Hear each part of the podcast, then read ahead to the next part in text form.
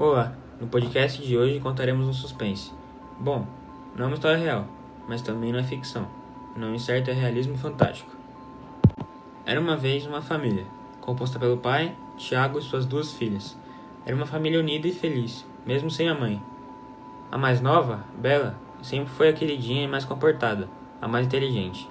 O pai dizia que ela dançava igual um lindo passarinho, e seus cabelos eram como penas. Era igualzinha à falecida mãe. A mais velha, Maria João das Dores, passava por momentos de estresse. Se irritava muito facilmente, mas parecia se dar bem com a maioria das pessoas. Mas chegou o dia em que o pai conheceu outro amor, Regina, uma mulher elegante, mas ao mesmo tempo arrogante. Quando se casaram, a filha mais nova se irritou, pois detestava a madrasta. E essa também odiava a garota.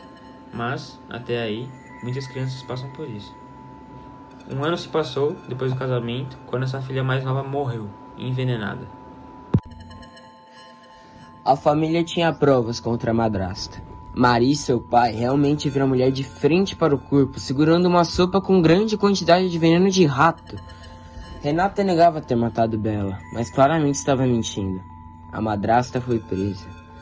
Tiago andava depressivo, confuso e fora de si. Como tal fato foi acontecer, Tentou lembrar do que havia ocorrido algumas semanas antes, que resultou na imensa tragédia. Em seus últimos dias de vida, Bela andava muito irritada com todos, principalmente com Maria das Dores.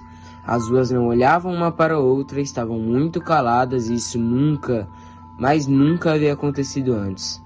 Tinham tido uma briga terrível, mas o pai nem soube. Algum tempo depois, por uma razão desconhecida, Maria começou a pesquisar tudo sobre uma famosa lenda da cidade, na qual a mãe acreditava, sobre o espelho do passado. A família estranhou o fato da menina quase não sair do quarto, mas acharam que ela se dedicava aos estudos. Em segredo, Maria trocou um dia de aula para ir ao centro da cidade, procurar pelo espelho. Mas afinal, ele era real? E qual era a sua história?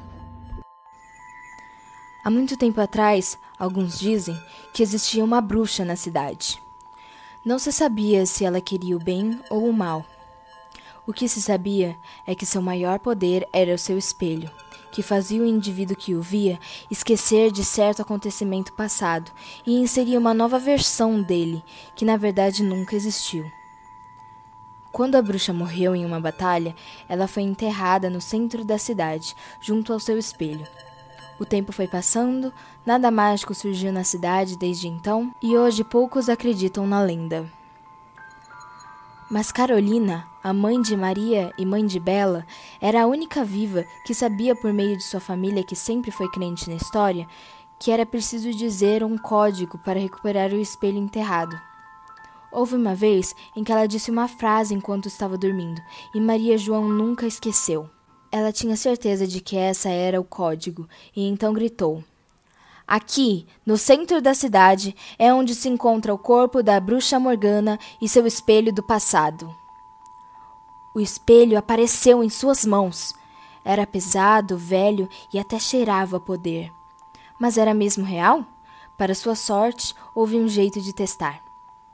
A cidade era deserta, mas um grupo de garotos estava perto e viram a cena. Bastou a garota aproximar o espelho dos olhos deles, que não lembravam de mais nada. Para eles, o que ocorreu foi apenas um trovão. Maria voltou para casa, achando que não havia ninguém lá, mas se deparou com seu pai. Ele viu o objeto, mas de trás. O que seria aquilo? Mas antes que ele perguntasse, ela respondeu que era um presente de uma amiga. Ele acreditou, mas achou estranho.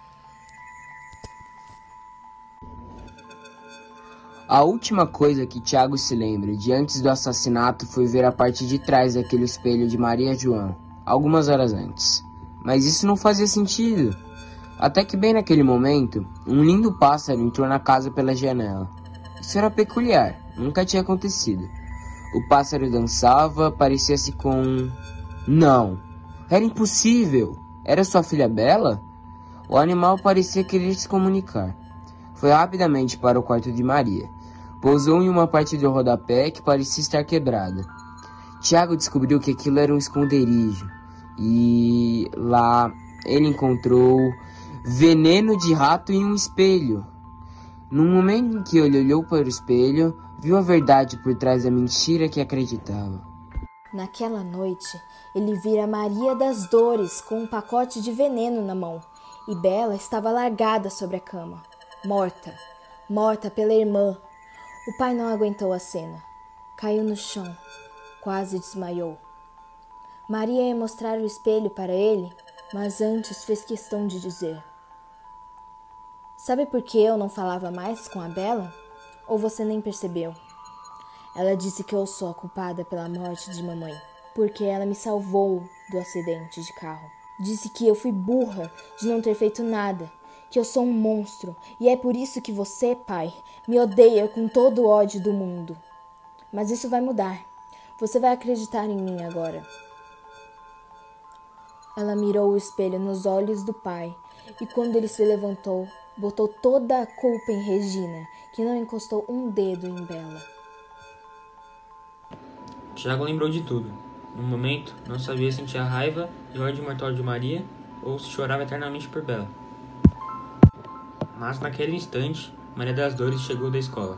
Ela entrou no quarto, pai e filho congelaram.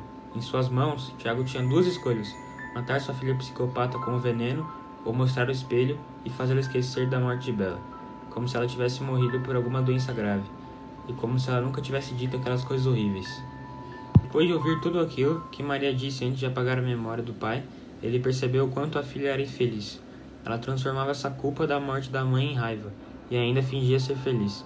O pai sentiu na responsabilidade de diminuir esse ódio na filha, escolhendo assim a opção do espelho. Mesmo sem lembrar de nada, Maria João das Dores foi levada pelo pai para um hospício e ele, muito inocente, tentou libertar a mulher. Ninguém acreditou que a menina mataria a irmã e Tiago foi preso. Este material foi produzido por André Matos, Bianca Shinkai, Isabela Nakai, Júlia Messiano e Pedro Vaiano.